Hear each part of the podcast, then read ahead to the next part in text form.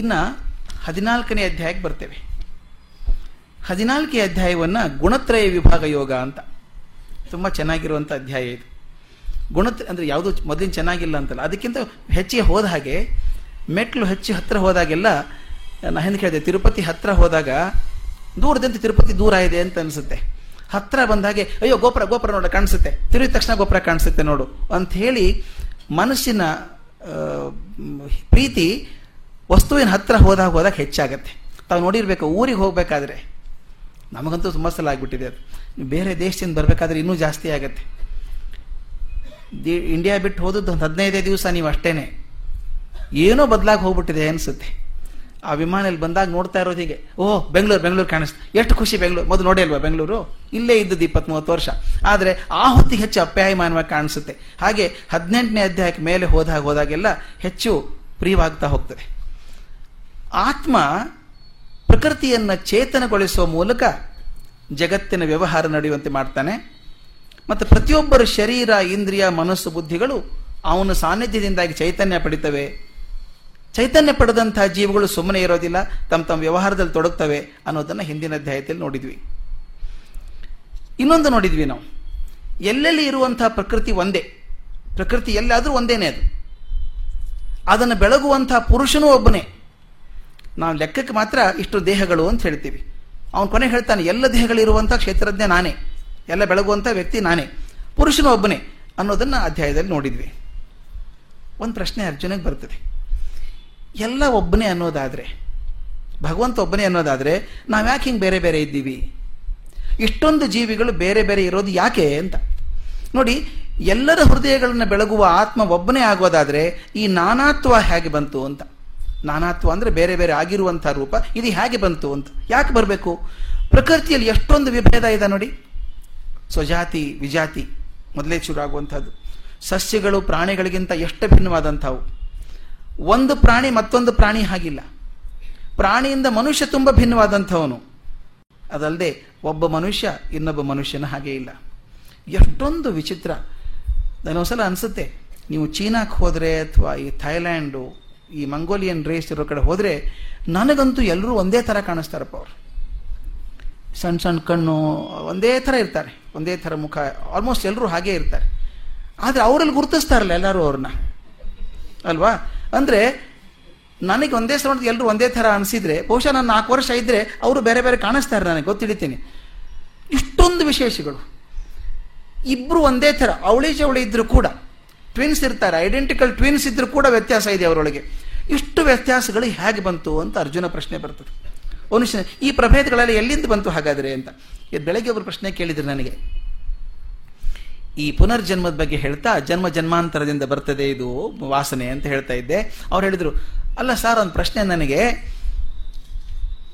ಬೇಂದ್ರೆ ಬರೆದಿದ್ದಾರೆ, ಮಕ್ಕಳೆಯವರೇ ನಮ್ಮ ಮಕ್ಕಳೆಯವರೇ ನಮ್ಮ ಮೂವತ್ತು ಮೂರು ಕೋಟಿ ಅಂತ ಬರೆದ್ರು. ಸ್ವಾತಂತ್ರ್ಯ ಆಗುವ ಹೊತ್ತಿಗೆ. ಅಂದರೆ ಆವಾಗ ಜನಸಂಖ್ಯೆ ಮೂವತ್ತ್ಮೂರು ಕೋಟಿ ಇತ್ತು. ಈಗ ನೂರು ಕೋಟಿ ಆಗಿದೆ. ಈ ಎಕ್ಸ್ಟ್ರಾ ಜೀವ ಎಲ್ಲಿದ್ದು ಬಂತಿದು? ಅವೇ ಜೀವ ತಿರ್ಗಾ ಮುರ್ಗ ಬರ್ತಾ ಇದ್ರೆ, ಅಲ್ವಾ? ಅವ್ರು ಹೇಳೋದಷ್ಟೇನೆ. ಇದೇ ಜೀವ ಇವ್ರೆ ಹೊಸ ವ್ಯಾಲ್ಯೂ ಬಂತು ಅಂತ. ನಾನು ಹೇಳಿದೆ, ಬಹಳ ದೊಡ್ಡ ಕ್ಯೂ ಇದೆ, ಇನ್ನೂ ಬೇಕಾದಷ್ಟಿದೆ ಅಂತ. ಅವು ಪಾಳಿ ಕಾಯ್ತಾ ಇದ್ದಾವೆ ಅಂತ. ನೋಡಿ, ಇಷ್ಟು ಪ್ರಭೇದಗಳಾಗಿ ಸಣ್ಣ ಸಣ್ಣ ವ್ಯತ್ಯಾಸಗಳು ಒಬ್ಬರಿಂದ ಒಬ್ಬರ ನಡುವೆ ಇದನ್ನು ಹೇಗೆ ಸೃಷ್ಟಿ ಆಯಿತು ಅಂತ. ಅದಕ್ಕೆ ಹೇಳ್ತಾನೆ ಅವನು, ಪುರುಷ ಪ್ರಕೃತಿಯಲ್ಲಿ ಇದ್ದಾನಲ್ಲ ಅವನು ಪ್ರಕೃತಿಯ ಗುಣಗಳನ್ನು ಪಡ್ಕೊಳ್ತಾನೆ ಅಂತ. ನೋಡಿ, ಹೋಲಿ ಆಡೋಕೆ ಹೋದಾಗ ಹೋಗ್ಬೇಕಾದ್ರೆ ಚೆನ್ನಾಗಿರ್ತೀರಿ ನೀವು. ಮನೆಗೆ ಬರುವಾಗ ಗುರುತೇ ಸಿಗಲ್ಲ. ಯಾಕಂದರೆ ಮುಖದ ಮೇಲೆ ಬಣ್ಣ ಬಿದ್ದಿದೆ. ಆ ಬಣ್ಣದಿಂದ ನನ್ನ ಆಕಾರ ಬೇರೆ ಕಾಣಿಸುತ್ತೆ ಅಷ್ಟೇ ಬಣ್ಣ ಮುಖ ಬೇರೆ ಕಾಣಿಸುತ್ತೆ. ಆ ಬಣ್ಣಗಳಿಂದ ನನ್ನ ರೂಪ ವ್ಯತ್ಯಾಸ ಆಯಿತು. ಹಾಗೆ ಪುರುಷ ಪ್ರಕೃತಿಯಲ್ಲಿರುವಾಗ ಪ್ರಕೃತಿಯಲ್ಲಿರುವಂತಹ ಗುಣಗಳನ್ನು ಪಡ್ಕೊಳ್ತಾನೆ. ಹಾಗಾದರೆ ನಾನಾ ಭೇದಗಳು ಬಂದದ್ದು ಪ್ರಕೃತಿಯಿಂದ ಅಂತ ಆಯ್ತಾ? ಒಳಗಿರುವಂಥ ವ್ಯಕ್ತಿಯಿಂದ ಪ್ರಕಾರ ಚೇಂಜ್ ಆಗಲಿಲ್ಲ. ಅವನಿರುವಂಥ ವ್ಯಕ್ತಿ ಅವನೇ. ಆದರೆ ಪ್ರಕೃತಿಯಿಂದ ರೂಪ ಬೇರೆ ಬೇರೆ ಕಾಣಿಸುತ್ತೆ ಅಂತ. ಅದಕ್ಕೊಂದು ಉದಾಹರಣೆ ಕೊಡ್ತಾರೆ. ಕಲ್ಪನೆ ಮಾಡ್ಕೊಳ್ಳಿ, ಒಂದು ಹದಿನೈದು, ಇಪ್ಪತ್ತು ಬಾಟಲ್ ಇಟ್ಕೊಳ್ಳೋಣ. ಬೇರೆ ಬೇರೆ ಬಣ್ಣದ ಬಾಟಲ್. ಅದರಲ್ಲಿ ಒಂದೇ ನೀರನ್ನು ತುಂಬಿ ಇಡಿ. ಬಾಟಲ್ ಕ್ಲೋಸ್ ಮಾಡಿ ಇಟ್ಟು, ಇದೇನು ಅಂತ ಕೇಳಿದ್ರೆ ಕೆಂಪು ನೀರು, ಹಸಿರು ನೀರು, ಹಳದಿ ನೀರು, ನೀಲಿ ನೀರು ಅಂತ ಹೇಳ್ತೇವೆ. ನೀರು ನೀಲಿ ಹಳದಿ ಆಗಿಲ್ಲ. ನೀರಿರೋದು ಬಿಳಿನೇ.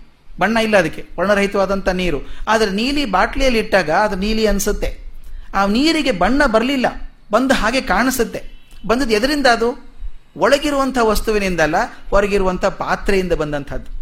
ಅದಕ್ಕೆ ಹೇಳ್ತಾರೆ, ಪಾತ್ರೆ ಅಂತಂದರೆ ನಮ್ಮ ಶರೀರ, ಪ್ರಕೃತಿ. ಆ ಪ್ರಕೃತಿಯಿಂದ ಬಣ್ಣ ಕಾಣಿಸುತ್ತೆ ವಿನಃ ಒಳಗಿನ ಅವಿನಾಶಿಯಾದ ತತ್ವನಿಂದ, ಆತ್ಮನಿಂದ ಅಲ್ಲ ಅಂತ. ಆದರೆ ಒಂದು ಪ್ರಾಬ್ಲಮ್ ಇದೆ. ಒಳಗಿದ್ದಾನಲ್ಲ ಅವನು, ಅವನಿಗೂ ಸ್ವಲ್ಪ ಅಂಟ್ಕೊಳ್ಳುತ್ತೆ ಅಂತ. ಈ ಪ್ರಕೃತಿ ಎಷ್ಟು ಗಟ್ಟಿಯಾಗಿದೆ ಒಳಗಿನವ್ರಿಗೆ ಅಂಟಿಸುತ್ತೆ ಅದು ಅಂತ. ಅದು ಮುಂದೆ ಬರುತ್ತೆ, ಚರ್ಚೆ ನೋಡ್ಕೊಳ್ಳೋಣ. ಹಾಗೆ, ಅಥವಾ ನಾವು ಕನ್ನಡಕ್ಕೆ ಹಾಕ್ಕೊಂಡಿದ್ರೆ, ಬೇರೆ ಬಣ್ಣದ ಕನ್ನಡಕ್ಕೆ ಹಾಕ್ಕೊಂಡಿದ್ರೆ ಪ್ರಪಂಚ ಹಾಗೆ ಕಾಣಿಸುತ್ತೆ. ನಾವು ಹೇಳಲ್ವಾ? ಕನ್ನಡಕ ತೆಗೆದು ನೋಡ್ರಿ ಜಗತ್ತು ಅಂತ. ನಾನು ಹಸಿರು ಬಣ್ಣಿನ ಕನ್ನಡಕ ಹಾಕೊಂಡು ಜಗತ್ತು ಹಸಿರಾಗಿ ಕಾಣಿಸುತ್ತೆ ಅಂತ. ಅದು ದೋಷ ಜಗತ್ತಿಂದಲ್ಲ ನಾನು ಹಾಕೊಂಡು ಕನ್ನಡಕದ್ದು. ಹಾಗೆ ಒಬ್ಬ ಆತ್ಮನೇ ನಮ್ಮೆಲ್ಲರನ್ನು ಬೆಳಗ್ತಾ ಇದ್ರು ಕೂಡ ಪ್ರಕೃತಿಯ ಮೂಲಕ ಬೆಳಗುವಾಗ ಪ್ರಕೃತಿಯ ಗುಣಗಳನ್ನು ಅವರಲ್ಲಿ ಆರೋಪಣ ಮಾಡ್ತೀವಿ ನಾವು. ಹಾಗಿದ್ದಾನೆ ಅಂತ. ಇಲ್ಲಿರುವಂತಹ ಗುಣಗಳು ಅಂತಂದ್ರೆ ಪ್ರತಿಯೊಬ್ಬರ ಮನಸ್ಸು ಬುದ್ಧಿಗಳನ್ನು ನಿಯಂತ್ರಣ ಮಾಡುವಂಥ ಮೂರು ಮುಖ್ಯ ಗುಣಗಳು. ಇದ್ರ ಬಗ್ಗೆ ತುಂಬ ಚರ್ಚೆ ಮಾಡಿದ್ದೀವಿ ಹಿಂದಕ್ಕೊಂದ್ಸಲ ನಾವು. ಸತ್ವ, ರಜ, ತಮಸ್ಸು. ಸತ್ವಗುಣ, ರಜಸ್ಸು ಮತ್ತು ತಮಸ್ಸು. ಈ ಮೂರು ಗುಣಗಳು ಮಾತ್ರ ನಮ್ಮಲ್ಲಿ ತೊಂದರೆ ಮಾಡ್ತವೆ. ಪ್ರತಿಯೊಬ್ಬರಲ್ಲೂ ಈ ಮೂರು ಗುಣ ಇದೆ. ಪ್ರತಿಯೊಬ್ಬರಲ್ಲೂ ಮೂರು ಗುಣನೂ ಇದೆ. ಆದರೆ ಒಂದೇ ಗುಣ ಒಂದೇ ರೀತಿಯಲ್ಲಿ ಇಲ್ಲ. ಸ್ವಲ್ಪ ಹೆಚ್ಚು ಕಡಿಮೆ ರೀತಿಯಲ್ಲಿ ಸೇರ್ಕೊಂಡಿದೆ ಅದು. ಆ ಮೂರು ಗುಣನೇ ಬೇರೆ ಬೇರೆ ರೀತಿಯಲ್ಲಿ ಸೇರ್ಕೊಂಡಿರೋದ್ರಿಂದ ನಾವು ಬೇರೆ ಬೇರೆ ಆಗಿದ್ದೀವಿ ಅಂತ. ಆದ್ದರಿಂದ ಒಬ್ಬ ಇನ್ನೊಬ್ಬನ ಹಾಗಿಲ್ಲ. ಈ ಅಧ್ಯಾಯ ಪ್ರಾರಂಭ ಆಗೋದು ಅಥವಾ ಚರ್ಚೆ ಮಾಡೋದು ಈ ತ್ರಿಗುಣಗಳ ಸ್ವರೂಪವನ್ನೇ ಚರ್ಚೆ ಮಾಡ್ತಾ ಹೋಗುತ್ತೆ. ತುಂಬ ಆಸಕ್ತಿ ಬರುವಂಥ ಅಧ್ಯಾಯ ಇದು. ಆ ತ್ರಿಗುಣಗಳನ್ನು ಪರಮಾತ್ಮ ಮೊದಲಿಂದ ಚರ್ಚೆ ಮಾಡ್ತಾ ಬಂದಿದೆ ಅಂತ ಗಮನಿಸಿದ್ರೆ ಬಹುಶಃ ಇದನ್ನ ಮೂರನೇ ಅಧ್ಯಾಯದಲ್ಲಿ ನೋಡಿದ್ವಿ ಮೊದಲೇ ಸಲ ನೋಡಿದಾಗ. ಅವನು ಹೇಳ್ತಾನೆ, ಕಾರ್ಯತೆ ಹೆವ್ವಶ ಕರ್ಮ ಸರ್ವ ಪ್ರಕೃತಿ ಜೈಗುಣೈ ಎಲ್ಲರೂ ಪ್ರಕೃತಿಯ ಅಧೀನರಾಗಿ ಪ್ರಕೃತಿಯ ಗುಣಗಳಿಂದ ಕೆಲಸ ಮಾಡ್ತಕ್ಕವರೇ ಆದರೂ ಕೂಡ ಅದರಿಂದ ಸ್ವತಂತ್ರರಾಗಿದ್ದವರು ಯಾರೂ ಇಲ್ಲ ಅಂತ. ಮೂರನೇ ಅಧ್ಯಾಯದಲ್ಲಿ ಹೇಳ್ತಾನೆ, ಈ ಪ್ರಕೃತಿ ಗುಣಗಳಿಂದ ಪಾರಾದವ್ರು ಯಾರೂ ಇಲ್ಲ ಅಂತ. ನೋಡಿ, ಪ್ರಕೃತಿ ಪಾರಾಗೋದಿಲ್ಲ ಅಂತ ಹೇಳ್ತಾನೆ. ಮುಂದೆ ಹೇಳ್ತಾನೆ, ಮನಸ್ಸು ಮಾಡಿದರೆ ನೀವು ಸ್ವಲ್ಪ ಪ್ರಯತ್ನ ಮಾಡ್ಬೋದು ದಾಟಬಹುದು ಈ ಮೂರು ಪ್ರಾರ ಆಗೋಕೆ ಸಾಧ್ಯ ಇಲ್ಲ. ಏಳನೇ ಅಧ್ಯಾಯದಲ್ಲಿ ಮತ್ತೆ ಹೇಳ್ತಾನೆ ತ್ರಿಪಿರ್ಗುಣೈಮಯೇ ಭಾವೈರೇಭಿ ಸರ್ವಮಿದಂ ಜಗತ್, ಮೋಹಿತಂ ನಾಭಿಜಾನಾತಿ ಮಾಮೇಭ್ಯ ಪರಮವಯಂ ದೇವಿ ಹೈಷಾ ಗುಣಮಯಿ ಮಮ ಮಾಯಾ ದುರತ್ಯಯ. ಇದು ಬಹಳ ಫೇಮಸ್ ಶ್ಲೋಕ, ಇದು ಮಮ ಮಾಯಾ ದುರತ್ಯಯ ಅಂತ. ನನ್ನ ಮಾಯೆಯಿಂದ ಪಾರಾಗೋದು ಬಹಳ ಕಷ್ಟ ಅಂತ ಹೇಳ್ತಾನೆ, ಮಾಮೇವ ಏ ಪ್ರಪದ್ಯಂತೆ, ಮಯಾ ಮೇತಾಂ ತರಂತಿತೆ. ಈ ಅರ್ಥ ನೋಡ್ಕೊಂಬೋಣ ಇದು ನೋಡ್ಕೊಂಡ್ರೆ ಮುಂದಿನ ಅರ್ಥ ಆಗ್ತಾ ಹೋಗ್ತದೆ. ಈ ತ್ರಿಗುಣಗಳ ನಾನಾ ಕಾರ್ಯರೂಪಗಳು ಎಲ್ಲ ಜಗತ್ತಿಗೂ ಮೋಹ ಕವಿಸಿಬಿಟ್ಟಿದೆ ಈ ಮೂರಿದೆಯಲ್ಲ, ಇದೆಲ್ಲರಿಗೂ ಮೋಹ ಕವಿಸಿರೋದ್ರಿಂದ ತ ಹೊರಗಿರುವಂತಹ ಮನುಷ್ಯ ಜೀವಿಗೆ ಆತ್ಮ ಸ್ವರೂಪ ಗೊತ್ತಿಲ್ಲದ ಹಾಗಾಗಿದೆ. ಅವನಿಗೆ ಆತ್ಮ ಇದೆ ಅಂತ ಗೊತ್ತಿದೆ, ಸ್ವರೂಪ ಯಾಕೆ ಗೊತ್ತಾಗಿಲ್ಲ ಅಂದರೆ ಮುಸುಕ್ ಹಾಕೊಂಡ್ಬಿಟ್ಟಿದೆ ಇದು ಅಂತ. ತ್ರಿಗುಣ ಪ್ರಭಾವವೇ ಮಾಯೆ. ಯಾಮ, ಸಾ, ಮಾಯ. ಯಾವುದಿಲ್ವೋ ಇದ್ದಂಗೆ ಕಾಣಿಸುತ್ತೋ ಅದು ಮಾಯೆ. ಆ ಮಾಯ ಆಗಿರೋದು ಈ ತ್ರಿಗುಣಗಳಿಂದ. ಮಾಯೆ ಅಂದರೆ ಕಾಣಿಸೋಲ್ಲ, ಅದೊಂಥರ ನೋಟ ಕೊಡುತ್ತೆ ನಮಗೆ. ಹಾಗಿದ್ದಂಗೆ ಭಾಸ ಆಗ್ತದೆ. ಈ ಥರ ಮಾಡಿರೋ ತ್ರಿಗುಣಗಳಿವು ಅಂತ. ಈ ಮಾಯನ್ನು ದಾಟಿ ಹೋಗೋದು ತುಂಬ ಕಷ್ಟ. ಆದರೆ ಅಸಾಧ್ಯವೇನಲ್ಲ? ಅವನು ಹೇಳ್ತಾನೆ, ಅಸಾಧ್ಯ ಏನಲ್ಲ. ಯಾರು ಭಗವಂತನೊಬ್ಬನನ್ನೇ ಆಶ್ರಯವಾಗಿ ಇಟ್ಕೊಳ್ತಾರೋ ಅವರು ಈ ಮಾಯವನ್ನು ದಾಟಬಲ್ಲರು. ಏನಿದ್ರ ಅರ್ಥ ಹಾಗಾದರೆ? ಡಿ ವಿಜಿ ಚೆನ್ನಾಗಿ ಹೇಳ್ತಾರೆ. ಈ ಜೀವನಿಗೂ ಆ ಪರಮಾತ್ಮನಿಗೂ ಒಂದು ಗೋಡೆ ಕಟ್ಟಿಬಿಟ್ಟಿದ್ದಾರೆ ಅಂತ ನಡುವೆ. ಜೊತೆಗೆ ಇರೋರು ಪಾರ್ಟಿಷನ್ ಮಾಡ್ಕೊಂಡಿದ್ದಾರೆ. ಒಂದು ಗೋಡೆ ಹಾಕಿಬಿಟ್ಟಿದ್ದಾರೆ ನಡುವೆ. ಆ ಗೋಡೆ ಹಾಕಬೇಕಾದ್ರೆ ಅದರಲ್ಲಿ ಇಟ್ಟಿಗೆ, ಮರಳು, ಸಿಮೆಂಟು. ಮೂರು ಹಾಕಿ ಗೋಡೆ ಕಟ್ಟಿದ್ದಾರೆ. ಈ ಗೋಡೆ ಕಟ್ಟಿದ ಮೂರು ಬಿಟ್ಟಿಗೆ, ಮರಳು, ಸಿಮೆಂಟ್ ಇದೆಯಲ್ಲ, ಇದೇ ಮೂರು. ಸತ್ವ, ರಜಸ್ಸು, ತಮಸ್ಸು. ಈ ಮೂರು ಹಾಕಿ ಗೋಡೆ ಕಟ್ಟಿ ಜೀವನಿಗೂ ಪರಮಾತ್ಮನಿಗೊಬ್ಬರು ದರ್ಶನ ಆಗದ ಹಾಗೆ ಮಾಡಿದ್ದಾರೆ. ಈ ತ್ರಿಗುಣಗಳೇ ಗೋಡೆಗಳು. ಅವೇ ಇಟ್ಟಿಗೆ, ಸಿಮೆಂಟು, ಮರಳು. ದಾಟಬೇಕನ್ನೋರು ಗೋಡೆ ದಾಟಿ ಹೋಗಬೇಕು. ಇದ್ರೆ ಗೋಡೆ ಒಡಿಬೇಕು. ಗೋಡೆ ದಾಟಿ ಆದರೂ ಹೋಗಬೇಕು, ಗೋಡೆ ಒಡಿದ್ರೆ ಹೊಡಿಬೇಕು ಈ ಅಧ್ಯಾಯದ ಡಿಸ್ಕಷನ್ ಬರೋದು ಇದೇನೆ. ಆ ಗುಣಗಳನ್ನು ಅರ್ಥ ಮಾಡ್ಕೊಳ್ಳೋದು ಹೇಗೆ, ದಾಟೋದು ಹೇಗೆ ಅಂತ ಬರುತ್ತೆ. ಕೃಷ್ಣ ಹೇಳ್ತಾನೆ ಮೊದಲು, ಯಜ್ಞಾತ್ವ ಮುನಯ ಸರ್ವೇ ಪರಾಂ ಸಿದ್ಧಿಮಿತೋಗತ. ಎಷ್ಟು ಚೆನ್ನಾಗಿದೆ ನೋಡಿ ಮಾತದು. ಯಜ್ಞಾತ್ವ ಇದನ್ನು ತಿಳ್ಕೊಂಡಂಥ ಮುನಯ ಋಷಿಗಳು, ಸರ್ವೇ ಪರಾಂ ಸಿದ್ಧಿಮಿತೋಗಯ ಅವ್ರೇನು ಮಾಡಿದ್ರು? ಅರ್ಥ ಮಾಡ್ಕೊಂಡಂಥ ಋಷಿಗಳು ಪರಮಸಿದ್ಧಿಯನ್ನು ಪಡೆದ್ರು. ಯಾವುದನ್ನು ಅರ್ಥ ಮಾಡ್ಕೊಂಡವರು? ತ್ರಿಣುಗಳು, ತ್ರಿಗುಣಗಳು ಯಾವುದು? ಅದನ್ನು ದಾಟೋದು ಹೇಗೆ ಅಂತ ಅರ್ಥ ಮಾಡ್ಕೊಂಡವರು ದೊಡ್ಡ ಗತಿಯನ್ನು ಪಡೆದರು. ಇದಂ ಜ್ಞಾನಮುಪಾಶ್ರಿತ್ಯ ಮಮ ಸಾಧರ್ಮ್ಯಮಾಗತಃ. ಈ ಜ್ಞಾನದಲ್ಲಿ ನೆಲೆಗೊಂಡವರು ನನ್ನ ಸ್ವಭಾವವನ್ನೇ ಪಡಿತಾರೆ ಅಂತ ಹೇಳಿದ. ಈ ತ್ರಿಗುಣ ರೂಪದ ಚಿಂತನೆ ನಮ್ಮ ಭಾರತೀಯರಿಗೆ ಮಾತ್ರ ಅಲ್ಲ ಇರೋದು. ಅದು ಬಹಳ ಮುಖ್ಯವಾಗಿ ಹೇಳಬೇಕಾದ್ದು. ಯಾವುದು ಮೂಲಭೂತವಾದದ್ದೋ ಅದು ಪ್ರಪಂಚದಲ್ಲಿ ಎಲ್ಲ ಕಡೆ ಇರುವಂಥದ್ದು.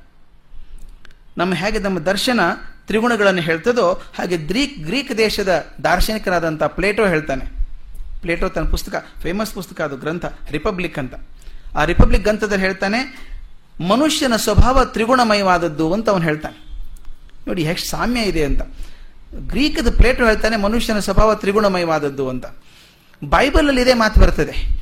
ಬೈಬಲಲ್ಲಿ ಮಾತೇನು ಬರುತ್ತೆ ಅಂದ್ರೆ ಮನುಷ್ಯ ಸ್ವಭಾವವನ್ನ ಮೂರು ಸುತ್ತುಗಳು ಸುತ್ತಾಕೊಂಡಿದೆ ಅದರಿಂದಾಗಿ ಅವನ ಸ್ವಭಾವ ಸ್ಪಷ್ಟ ಆಗೋದಿಲ್ಲ ಅಂತ.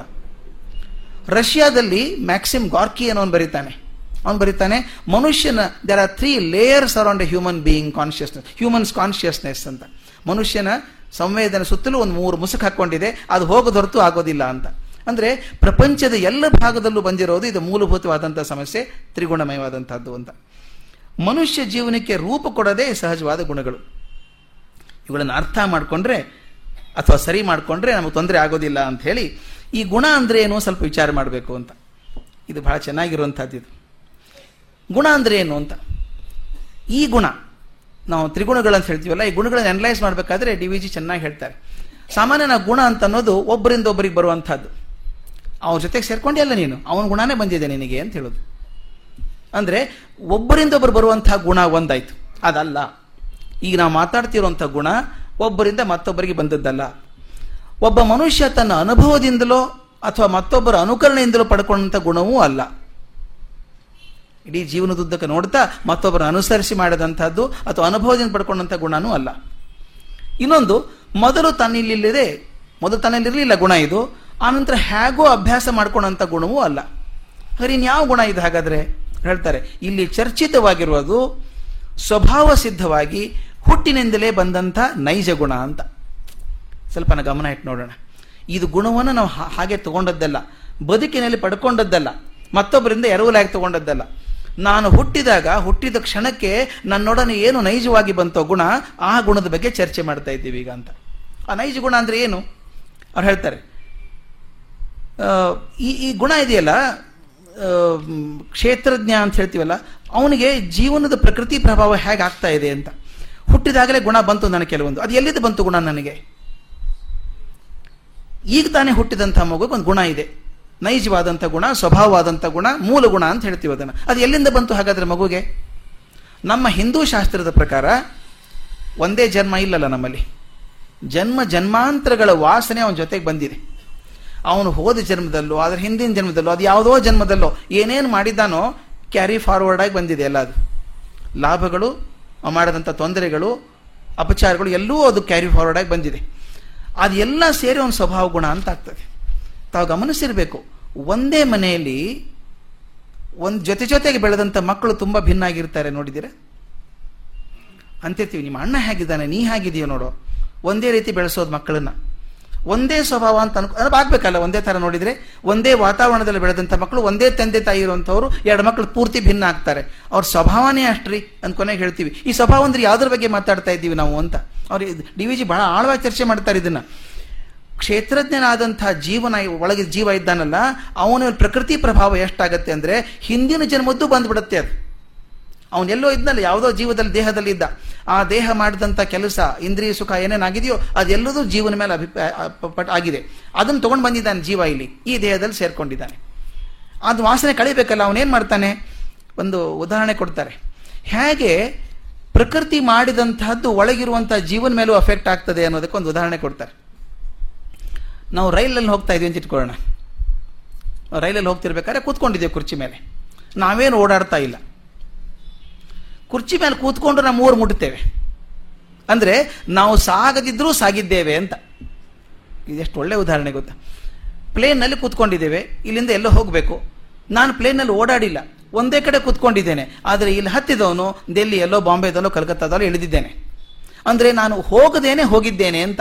ಅಂದರೆ ಜೆ, ರೈಲಿನ ಒಳಗೆ ಕೂತ್ಕೊಂಡಂಥ ನಾನು ನಾನು ಪ್ರಯತ್ನ ಮಾಡದೆ ಹೋದರೂ ವೇಗಕ್ಕೆ ತುತ್ತಾಗಿದ್ದೇನೆ.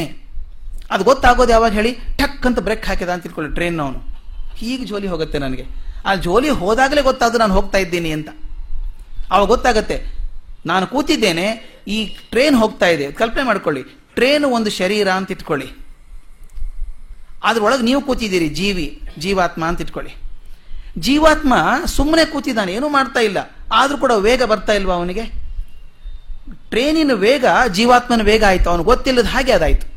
ತಾವು ಗಮನಿಸಿರ್ಬೇಕು.